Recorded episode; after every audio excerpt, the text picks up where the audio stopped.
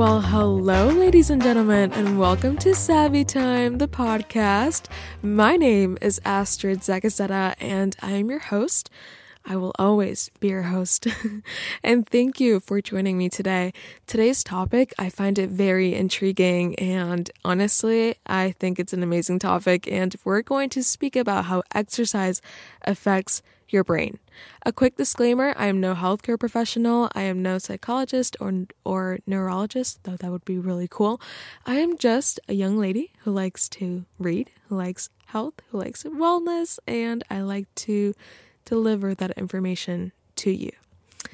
Anything that I say, take it with a grain of salt, and I encourage you to do your research on your own. All the resources that I have used, which is actually like two things, I will have them linked down below, and you can always go and check them out if you wish to do so.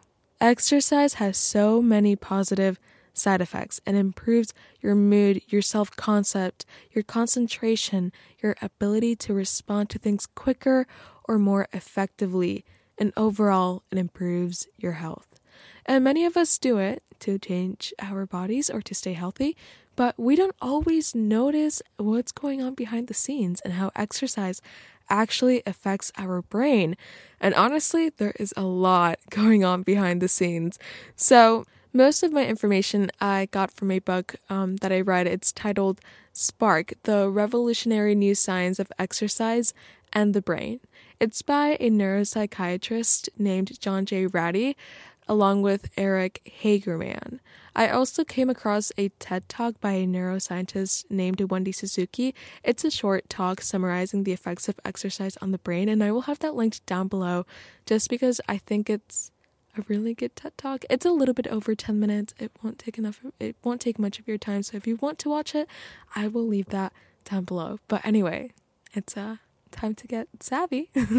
All right, so our brains, they are so complex. They are made up of 100 billion neurons. And all of these neurons, they chat with each other by using hundreds of different chemicals. So there's a lot of communication and action going on behind the scenes, and it all happens within milliseconds when cells receive information and before they pass on information to another cell, I would say a lot of sparks happen. There's a lot of energy. There's a lot of like electricity in a way that goes on in our brains. So, first, I want to focus on your prefrontal cortex. It's right behind your forehead, and it's in charge of decision making, organizing activity, paying attention. And secondly, we have the hippocampus. It's deep in your temporal lobe. It's in charge of learning um, to retain information and it's in charge of making new memories. So there's a factor that you can find in your hippocampus, which is basically the fertilizer of the neurotransmitters that I will get into later, and it's called brain derived neurotrophic factor, also known as BDNF. So, BDNF maintains the circuit of the cells. Create a fitness routine where you can include cardiovascular exercise three to four times a week for at least 30 minutes, right? By doing so, you are already taking care of you and your body. You're also taking care of your brain. And why is that? Because when you exercise, you're exercising other parts of your brain. So, when you exercise, you protect your prefrontal cortex and your hippocampus because they will grow and they will become stronger over time. And that will help prevent neurodegenerative diseases like Alzheimer's, Parkinson's, amyotrophic lateral sclerosis, and the list goes on. Exercising will protect your brain. But now let's focus on the happy vibes. So, how do you feel after you exercise? Do you tend to be in a good mood afterwards? Has your focus increased? Think about it for a moment. I know I feel great. Always.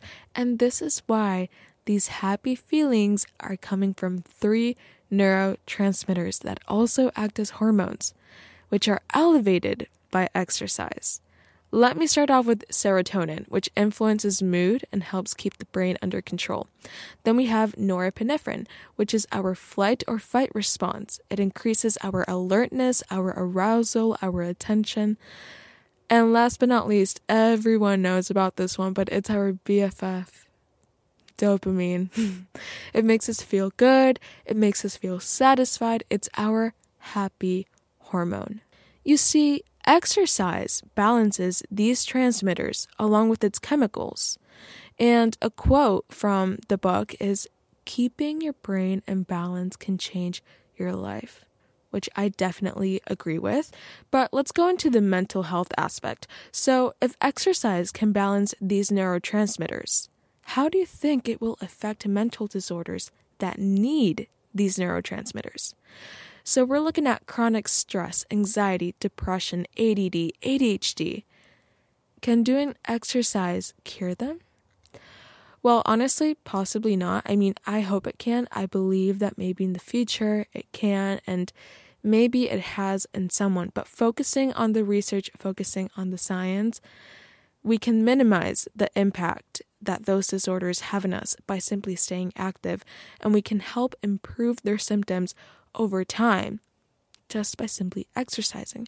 But I will get more into that in future episodes. Now, there's a research, there's a study that was done, I would say, in the early 2000s. I think it was in around like 2007 or something, but it's called Zero Hour PE. It's an educational experiment that began in Naperville Central High School in Illinois, and the purpose of the study was for the PE teacher to determine whether exercising before class provided these students a boost in their ability to learn new subjects.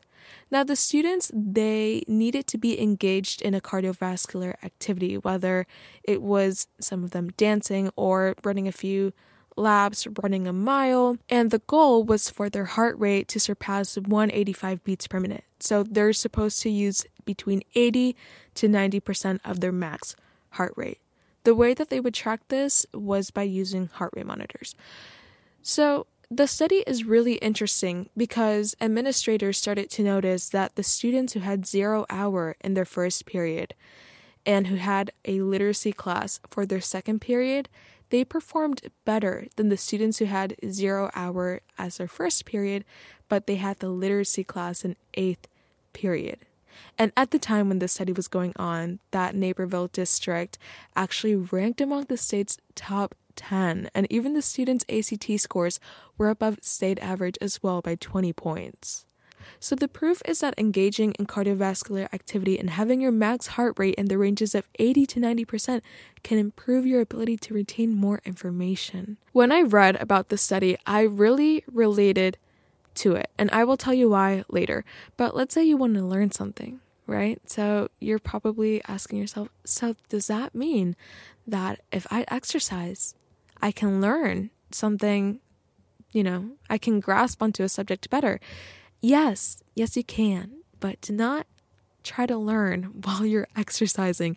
And let me tell you why. Because during exercise, your blood flow is pulled away from your prefrontal cortex. Your prefrontal cortex is in charge of sending those signals to the hippocampus to retain information. So, when you're exercising, that blood flow won't necessarily be there, but when you're done, it will all go back. That's why the effects of exercise can last for at least two hours, and right after exercise, is a perfect time to focus on a difficult task, to focus on a project, on a hard subject, learning a new skill, or just something that requires your full attention, but not while you're exercising. So, let's say if you're running, if you're jogging, if you're on the straighter, don't try to study for an exam because the information will not stick. Do it after. I want to share with you my personal experience. Back in my junior year of high school, so this was in 2019, I would go outside on a jog with my dog right before sunrise, so right before school started, and honestly, I think this is my favorite time of my life because it was during winter, so we were in the 50s, and I live in sunny South Florida. So when we're in the 50s, I am the happiest person alive, okay? So I would go outside on the jog, you know, all my hormones, my happy hormones were all acting up and everything. But then my first two periods of school, I mean, my first two periods, my first two classes, I was more focused and I felt so ready to tackle on the day. Like, let me tell you, my brain, my brain was braining. And honestly, I not only did I experience that in high school, but I also took it to college. So in college, I sometimes had swim practice at 6 a.m. And after swim practice, I had accounting class. And during practice, we did like high intensity intervals because we would swim really fast and then we would, you know, swim back slowly and we would repeat. So I was definitely using 90% of my max heart rate. And I didn't have a heart rate monitor, but I knew like when you know, you know. I was gasping for air. I was like drowning because I was trying to go so fast. Okay, I wasn't actually drowning, but you get what I mean. So I was definitely using uh, like my max heart rate, okay? And after practice, I had a counting class and the days that I had swim practice in the morning were the days that I would absorb information a lot more compared to when I didn't do any physical activity. Now, it doesn't happen overnight. Eventually, you do have to make it into a routine. You do have to, you know, keep it going on for weeks, but the results begin to show. And at the time, I didn't know exactly why. I mean, I always knew exercise wakes you up and it makes you happier, but I didn't know why because I wasn't aware of this information. But now that I am and that I'm looking back, I'm actually shocked. Like, I'm astonished. exercise has really helped my focus, my attention, my ability to learn and memorize things ever since I was a kid. And that's why I decided to talk about this today because I don't think many people know how it can really, really help you. And I know sometimes it may be like, oh my God, but I don't want to exercise. Trust me, I don't want to either. But our brains will be healthier. We will be healthier. We will be more confident. So, because of that, I have a challenge for you. Whether you exercise, whether you don't exercise, I challenge you to do 30 minutes of exercise this week for only three days. Just do it three days. There's seven days in the week. Just do it for three. If you need to wake up a little bit earlier, then go ahead and do so. Make sure that you're doing moderate to intense exercise. So, a little rule of thumb is that you can talk with some difficulty, you can talk, but you cannot sing. If you're singing, then honey, you need to pick up the pace and push yourself because that's not enough. But do this for your own good and I want you to see how you feel and maybe try to add learning a new skill afterwards and see how you absorb that. See how you feel right afterwards. To stay active, you don't need a gym membership. All you need is motivating music, you need comfortable athletic wear, you need good shoes, and you just need to know what exercise you want to do.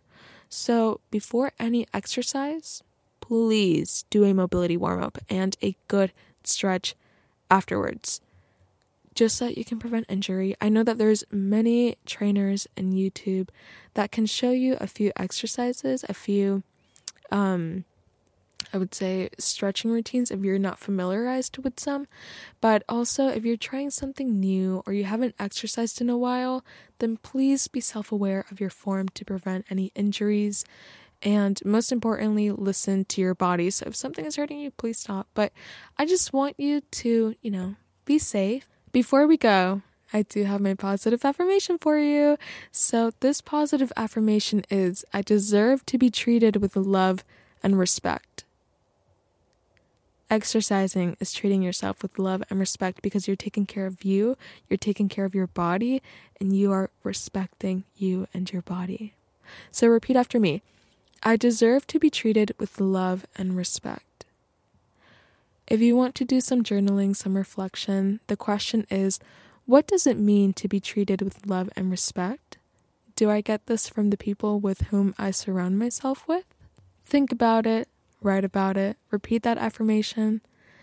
And, ladies and gentlemen, that is all that I have for you today. I really hope I was able to give you a spark of knowledge in regards to this topic. I find it very intriguing and very necessary for our lives to just be healthier in every aspect. And I will see you on Sunday. I hope you have a blessed and prosperous day.